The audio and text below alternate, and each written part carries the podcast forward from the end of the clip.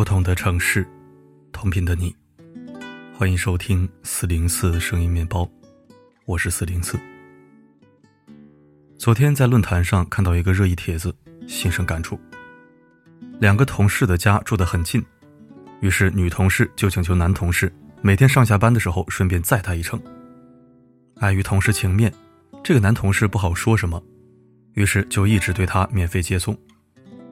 可是后来有一天，这个男同事突然生病，没有上班，也没有来得及和女同事打招呼，导致女同事上班迟到了。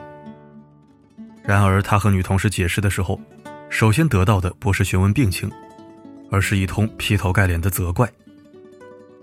人家自己的车生病向公司请假，凭什么还要跟你打报告呢？车子没有按时出现，自己不主动打电话过来问，还倒打一耙怪别人害你迟到，这什么道理啊？后来，男同事明确表示对他的态度感到生气的时候，他不但不反思自己的错误，还理直气壮地认为自己给男同事带过早餐，所以就该享受别人的私家车接送。那你以后自己坐公交车吧。不得不说，男同事这句话真的很解气。那个蹭车的女同事在聊天记录中的口气和态度实在让人膈应。坐顺风车坐久了，就觉得这一切是理所应当。就觉得人家有义务保证自己上下班不迟到，给别人带了几次早餐就可以颐指气使的说话，那要是还带一顿晚餐，是不是一整天都可以把它当免费的劳动力来使用了呢？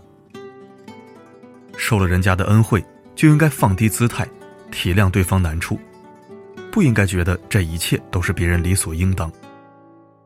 这样摆着高高在上的态度，各种算计，最后还要倒打一耙的态度。着实无耻。看完这个帖子，我不禁想起前不久在抖音上看到的同类型故事。抖音上有一个女孩讲述自己被同事蹭车的经历。一开始还只是同事一个人每天蹭车，女生没怎么在意。谁知道过了一周之后，同事居然提出自己男朋友也在附近上班，希望女生能稍微绕一点路去接他。女生本来想拒绝，但碍于大家都是同事。实在不好意思拒绝，只好咬牙每天顺路去接这个同事的男朋友。可谁知这对情侣后面竟然更加得寸进尺，他们每天清晨就打电话催他起床去开车，并且还在他刚买没多久的新车上随意吃早餐，油洒到车上，崭新的坐垫被弄得一塌糊涂。忍无可忍之下，那个女生不得不想办法对付他们，在不把关系闹僵的前提下。看看如何更好的处理这个问题。最后，他听从了朋友的建议，用了一个以牙还牙的方法解决这件事。他在一次开车送他们上班的时候，谎称自己家里出了点事情，急需钱周转。他哭诉着想找两个人借点钱，问他们有没有个三五万借给自己。蹭车的同事一听到借钱，马上就沉默下来，开始低头玩手机，说自己手头暂时也很紧。没有多余的钱借，然后他又找这个女同事借了几次钱，而女同事为了躲他，干脆连顺风车都不来坐了。不得不说，这个办法还是比较高段位的，既没有得罪他，又成功劝退，还看清了他的人品。我们社会上总有很多人像上面故事里的那些同事一样，就是热衷于用别人的不好意思当做自己攫取利益的筹码。还把这一切看作是理所当然。你越是心软，越是碍于情面，越是毫无保留，他们就越是肆无忌惮，直到榨干你所有的一切。所以，最好的办法就是主动出击，主动亮剑，千万不要不好意思。你因为不好意思而一味忍让和退缩，可在他们的眼里，却成了懦弱和好说话，是他们理所当然趁虚而入的缝隙。毕淑敏说：“我们的生活不是因为讨好别人而存在的。你没有必要讨好他们。人生苦短，你一次又一次的不好意思，只会慢慢纵容别人，毁掉自己的人生。”在网上有这样一段话：“我经常给你鸡蛋，第一次你觉得惊喜，第二次你还记得感恩，可到了第三次、第四次，久而久之，你便觉得我给你鸡蛋是理所应当。”突然有一天，我不给你鸡蛋了，你立刻就失望伤心，觉得我变了，骂我吝啬，与我反目成仇。可是你忘了，这个鸡蛋本就不是你的，而是我的，我有选择如何分配它们的权利。而相对于一直付出鸡蛋的我，你有火腿肠，有饼干，可你却从来没有给过我，反而是藏着掖着，设置心理防线，生怕我看见。如果我用你对我的方式对你，你恐怕早就离我于千里之外了。简短的一段话，却说透了人与人之间相处的人性现实。作者会超写过这样一个令人深思的故事：一个男人在四线城市有一套一直闲置着的小房子，六十平，租给了外来打工的亲戚，租金只有每个月五百块钱。碍于情面，他一直没要租金。这个亲戚也就这样相安无事住了很多年。后来，这个男人突然急需一大笔钱，最好的办法就是把这个房子卖掉。于是，他就去和亲戚商量，看看能不能搬出去住。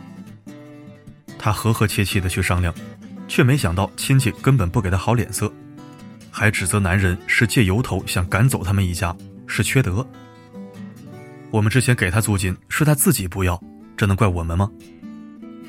亲戚不肯搬，实在没有办法，男人只好自己去找中介，给亲戚找间合适的房子，自己先给他们垫付一个月的租金。事情都做到这个份上了，算是仁至义尽了吧？这总不能再推脱了吧？可亲戚就是不肯搬，要占着这个房子，甚至要求男人以十万块的超低价格把房子卖给他。男人不肯，因为这个房子市值二十三万，还往上走。少几万可以，怎么能少这么多呢？然而这个亲戚竟然还厚颜无耻的找了很多人过来说情，人家两口子经济不好，孩子还在上学，你家房子这么多套，这么有钱，不差这点儿，要不你就当照顾照顾这个亲戚算了。男子不为所动，一口咬定一定要二十万。可是没想到这一下子就触怒了亲戚，对他破口大骂。你们这是要把人赶尽杀绝呀！为了钱连亲戚也不认，为了钱连心都黑了。你这样要遭报应的，你这样要家破人亡的。我为你雪中送炭，你怨我家破人亡。有时候人与人之间就是这么现实和冰冷。作者会超说，这是一个感恩递减的现象。一开始一个人接受别人帮助的时候，大部分人也都是心存感激的。但如果这个施惠累积到第二次、第三次、第一百次之后呢？他的心里很可能就变成了：我明明还需要衣服，我还需要车，需要房子和钱，你为什么只送给我鸡蛋呢？而一旦你停止了对他的帮助，他反而会心生怨念。比如那个亲戚，如果只让他们住一天、住半个月，他们可能会心存感激；可是让他们直接住那么多年再搬出去，就成了仇恨。还有那个免费蹭顺风车的同事，如果只是让他坐一次两次顺风车，他们会心存感激；可是让他们做无数次之后，心态就会逐渐改变。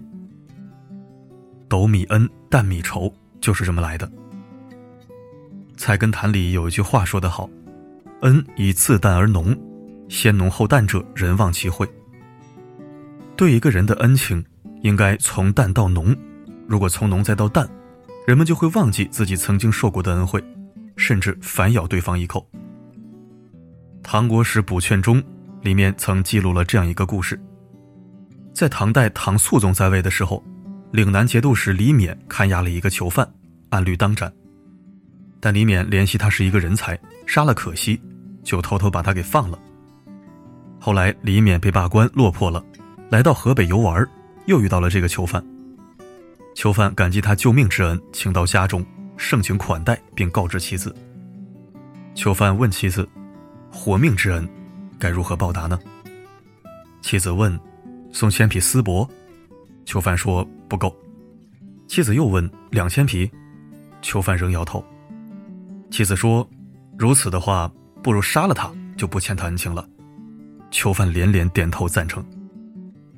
后来要不是这家的仆人告密的话，李勉就真的要死于当年所救之人的刀下了。这就是“大恩如大仇”这句话的来源。有时候想想，觉得人性真的很可怕。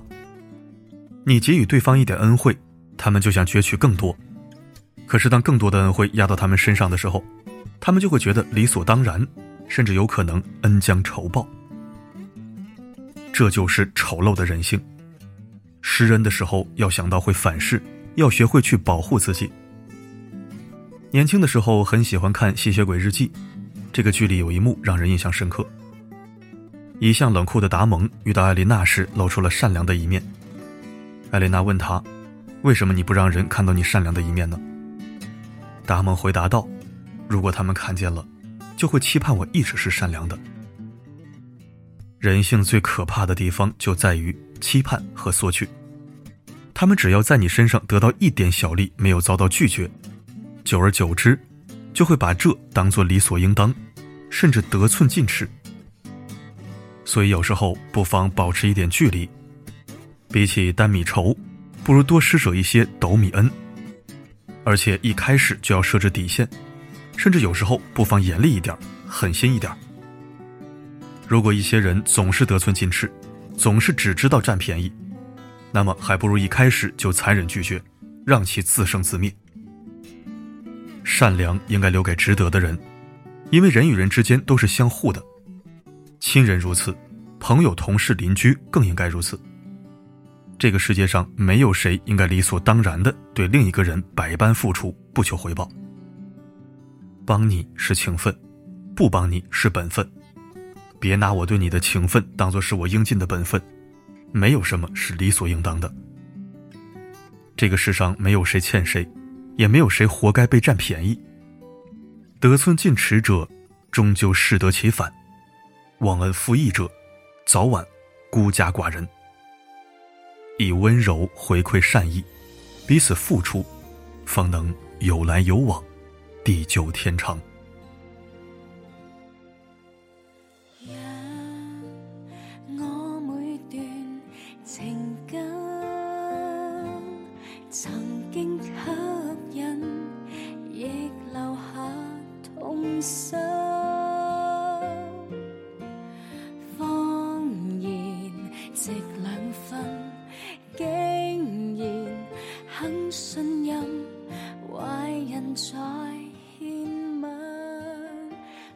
感谢收听，好文章，选上好几天了，一直没录制，今天想起来赶紧录制分享。文中那些案例，我本人从来没遇到过，因为我不具备这个体质。我愿意帮的人，谁也拦不住；我不愿意帮或者没欲望帮第二次的人，不管你是脸皮厚还是擅长道德绑架，在我这儿一律不好使。你脸皮厚不厚，那也得我给你脸；你道德绑架我，那你可真找对人了。这一块我是专业的呀，因为我太了解人性了。没等你帮我，我就把你嘴先堵死了。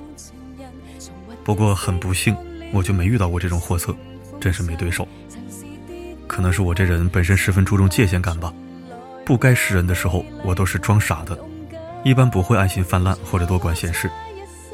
还是那句话，我只会为我认为值得的人或事舍命尽力，无需二话。不值得的所有事物，就不必在我这浪费时间了。铁桶一块，刀枪不入。再得寸进尺的话。那我可抓你小辫了啊！哼哼，好了，今天的分享就到这里。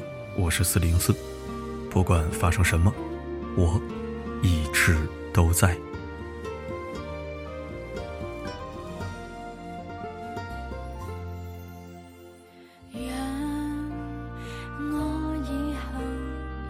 心，从火花里暂时地降温。天涯若咫尺，终有人步近。前事似没发生，留低祝福记印。谁和我跟？